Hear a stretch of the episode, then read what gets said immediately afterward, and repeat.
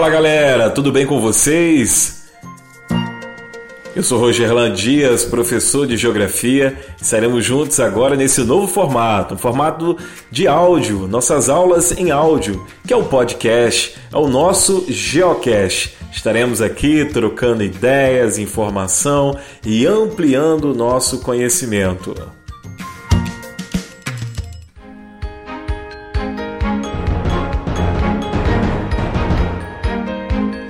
Tema desse podcast é a globalização, galera. E o que, que é a globalização? O que, que a gente conhece como globalização? É, não é um processo inteiramente novo a globalização, galera, pois a expansão capitalista iniciada pela Europa lá nos séculos XV e XVI unificou o planeta e criou pela primeira vez na história um mercado mundial. Entretanto, galera, esse momento atual representa uma nova etapa desse processo, iniciado lá nos séculos XV e XVI com as grandes expansões marítimas.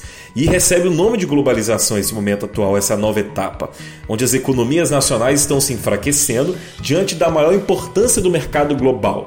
Essa nova etapa surgiu a partir do enorme desenvolvimento da tecnologia, principalmente, galera, dos meios de transporte e de comunicação. Graças a essa evolução nas comunicações e nos transportes, os fluxos e é, os movimentos do comércio, do, dos capitais e das pessoas que circulam entre os países se intensificaram. O mundo ficou mais interligado. Mas, galera, a gente precisa estar atento ao que está acontecendo no mundo hoje. Infelizmente, hoje a gente vivencia um momento único na história da humanidade, que é uma pandemia, a maior pandemia desde a gripe espanhola lá no início do século XX.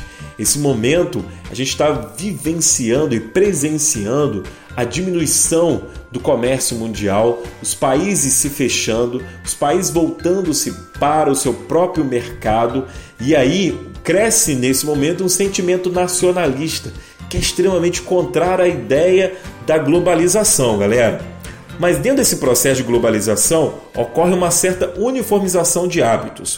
O que, que, é isso? Que, que é isso, galera? Ó, as pessoas em diferentes partes do globo utilizam a internet, como nós estamos fazendo aqui agora, assistem programas semelhantes na TV, como por exemplo a Caça de Papel, que estreou sábado na Netflix. Ficam sabendo do mesmo dia em que ocorre é, qualquer movimento ao redor do mundo, como nós estamos acompanhando agora a evolução dessa pandemia, tá, galera? As pessoas também bebem os mesmos refrigerantes, vestem jeans, ouvem músicas semelhantes, assistem os mesmos filmes e utilizam o combustível de uma mesma empresa compram produtos iguais, ou seja, a gente vive na chamada aldeia global, onde todos praticam os mesmos hábitos, há uma padronização cultural, uma uniformização dos hábitos. E um dos aspectos mais importantes da globalização é a expansão das empresas transnacionais, galera, um dos pilares desse processo seja de indústria, seja bancos, empresas de transporte ou comunicação que se estabelece em vários países do mundo, galera. Muitas vezes em todos os continentes há filiais dessas empresas, que controlam uma crescente fatia da economia mundial. Em muitos casos, essas empresas são maiores e mais fortes que muitos estados nacionais.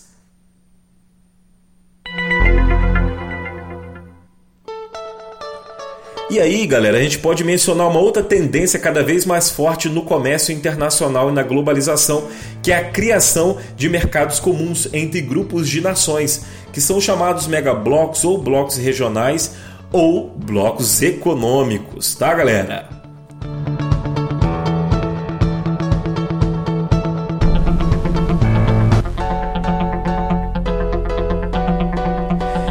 As consequências dessa globalização a gente observa nas últimas décadas, galera, houve um aumento da interligação econômica entre as regiões do globo. Só que essa interligação ela acaba provocando desigualdade entre as nações e dentro das próprias nações. Ok, galera? Então a globalização ela traz consequências positivas e também negativas, como essa ampliação da desigualdade entre os países.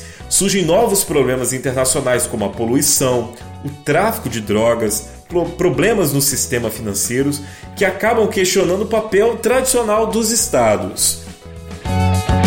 gente também observa a expansão de organismos internacionais, internacionais cada vez mais importantes, é, desde a União Europeia, o Bloco Econômico, até a OMC, que é a Organização Mundial do Comércio. Nesse momento a gente vê também a atuação de um grande organismo internacional, que é a OMC, Organização Mundial da Saúde, que está estabelecendo normas e regras do combate ao coronavírus Covid-19.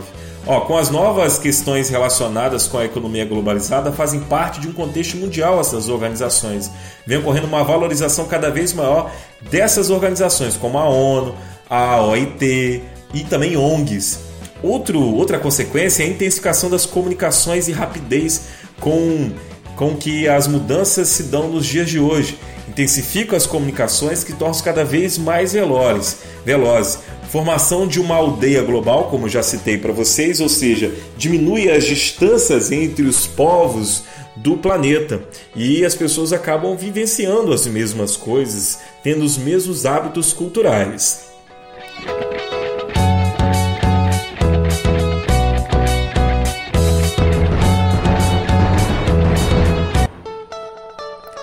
E um efeito negativo, galera, dessa globalização é a elevação do desemprego. Por que, que o desemprego aumenta nesse momento? Devido à mecanização, à automação e à robotização da produção. Ou seja, as máquinas substituem o trabalho do ser humano, seja na área agrícola, na área industrial, todas essas áreas, todas essas áreas estão sendo tendo a mão de obra humana substituída por máquinas. Ó, cerca de 70% dos robôs mundiais estão nas indústrias japonesas.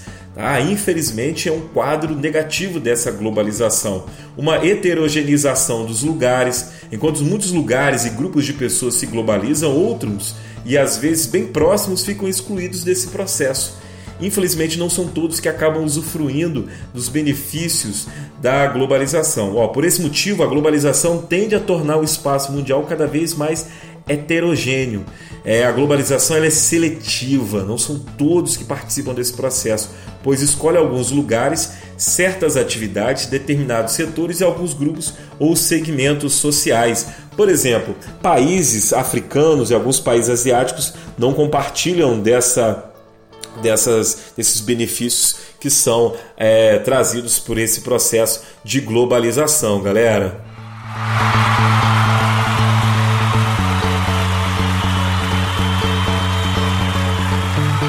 Mas qual é a globalização que queremos? Né? A gente precisa analisar esse processo. Ó, vivemos na era da globalização. Isso, inevitavelmente, galera, afeta demais as nossas vidas e de diversas formas, claro. Percebemos que se trata de um processo irreversível e que, da forma como está sendo conduzida, vem trazendo consequências trágicas para grande parte da é, grande parcela, grande parte da parcela da população mundial, como agora nós estamos vivenciando um momento extremamente trágico que é ocasionado, que é provocado pela globalização, pela essa transição, pelo esse fluxo cada vez maior e mais rápido de pessoas ao redor do mundo provocado, proporcionado pelo avanço nos meios de transportes. Ó, diminuição das desigualdades sociais, proteção do meio ambiente e desenvolvimento econômico são objetos intimamente relacionados e para que ocorram juntos é necessário um novo modelo de desenvolvimento, tá? que é o que a gente conhece, galera, como desenvolvimento sustentável provocar o desenvolvimento econômico, promover o desenvolvimento da, da sociedade, o desenvolvimento econômico, sem que se agrida o meio ambiente. Ó, um programa que satisfaz hoje as necessidades do indivíduo sem destruir os recursos naturais necessários para o futuro.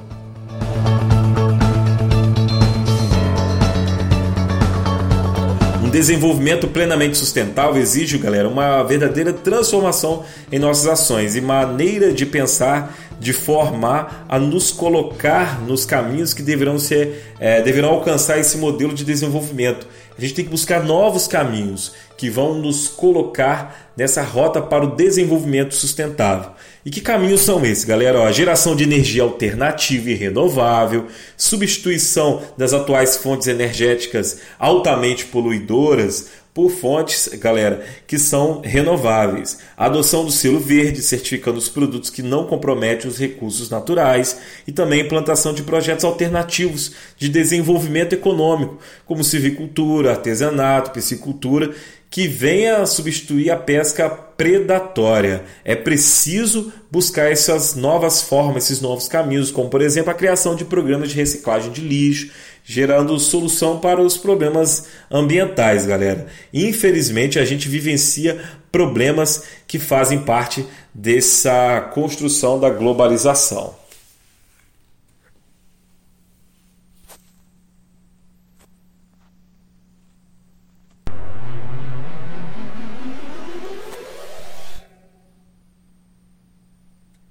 A gente vai analisar também alguns os outros lados, outros outros lados desse processo de globalização, galera.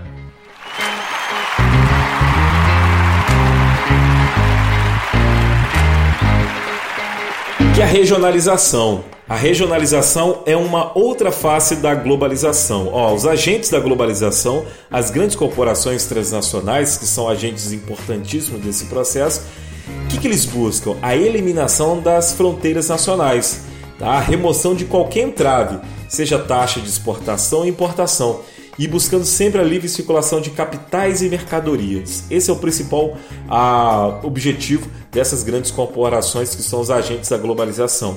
Assim dá-se a formação de blocos econômicos que visam isso derrubar ah, os entraves, seja na importação e nas exportações, e permitir a livre circulação de capital e mercadoria. Vão reunir um conjunto de países, correndo assim uma regionalização do espaço mundial, galera. E tem fatores que contribuem para essa expansão do comércio mundial, tá? Que é a crescente formação de blocos econômicos, tá? Que visam essa circulação de capitais, serviços e principalmente mercadorias. Esses blocos econômicos são associações de países com a finalidade de estabelecer relações comerciais privilegiadas entre si. Esse processo é iniciado com a abolição de tarifas comerciais e pode chegar no limite ao fim de fronteiras, garantindo livre circulação de mercadorias entre países vizinhos ou próximos. É, a gente considera aí alguns graus de integração entre essas diversas associações que a gente vai ver agora.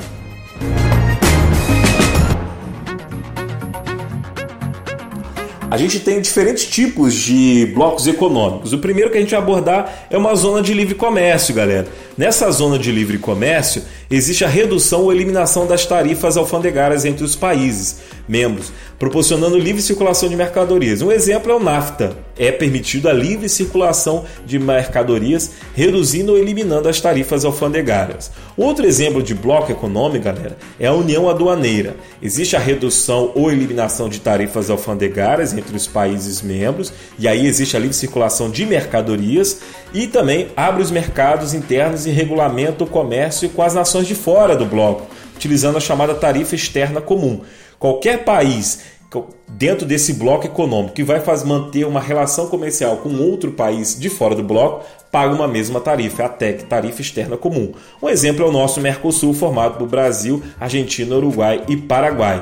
O NAFTA é o exemplo de zona de livre comércio que é formado por Estados Unidos, Canadá e o México. O mercado comum, galera, é um bloco que visa a redução ou eliminação das tarifas alfandegárias entre os países membros, tem livre circulação de mercadorias, abre os mercados e regulamenta o comércio com as nações de fora, utilizando essa tarifa externa comum, permite a livre circulação de capitais, olha só, ampliou serviços, pessoas no interior do bloco padroniza impostos e leis e criam órgãos supranacionais. Exemplo disso é a União Europeia. Um, e existe um outro modelo de bloco econômico, que é a União Econômica e Monetária, que atinge todos os estágios anteriores, adotam a mesma política de desenvolvimento e também implanta uma moeda comum e um banco central único. O único bloco que chegou nesse estágio é a União Europeia, galera, que está passando por uma crise com a saída da, do Reino Unido, do Brexit e a gente vai abordar aí outras áreas desse conhecimento, ok, galera? Então, pessoal, ficamos por aqui com esse podcast. Voltaremos com mais informações, com muito mais conhecimento. Espero que vocês aí aproveitem bastante. Tem uma atividade que a gente vai fazer abordando esse tema, tá lá no Classroom, ou então é, mantenha um contato comigo pelo WhatsApp ou outra plataforma. Valeu, galera!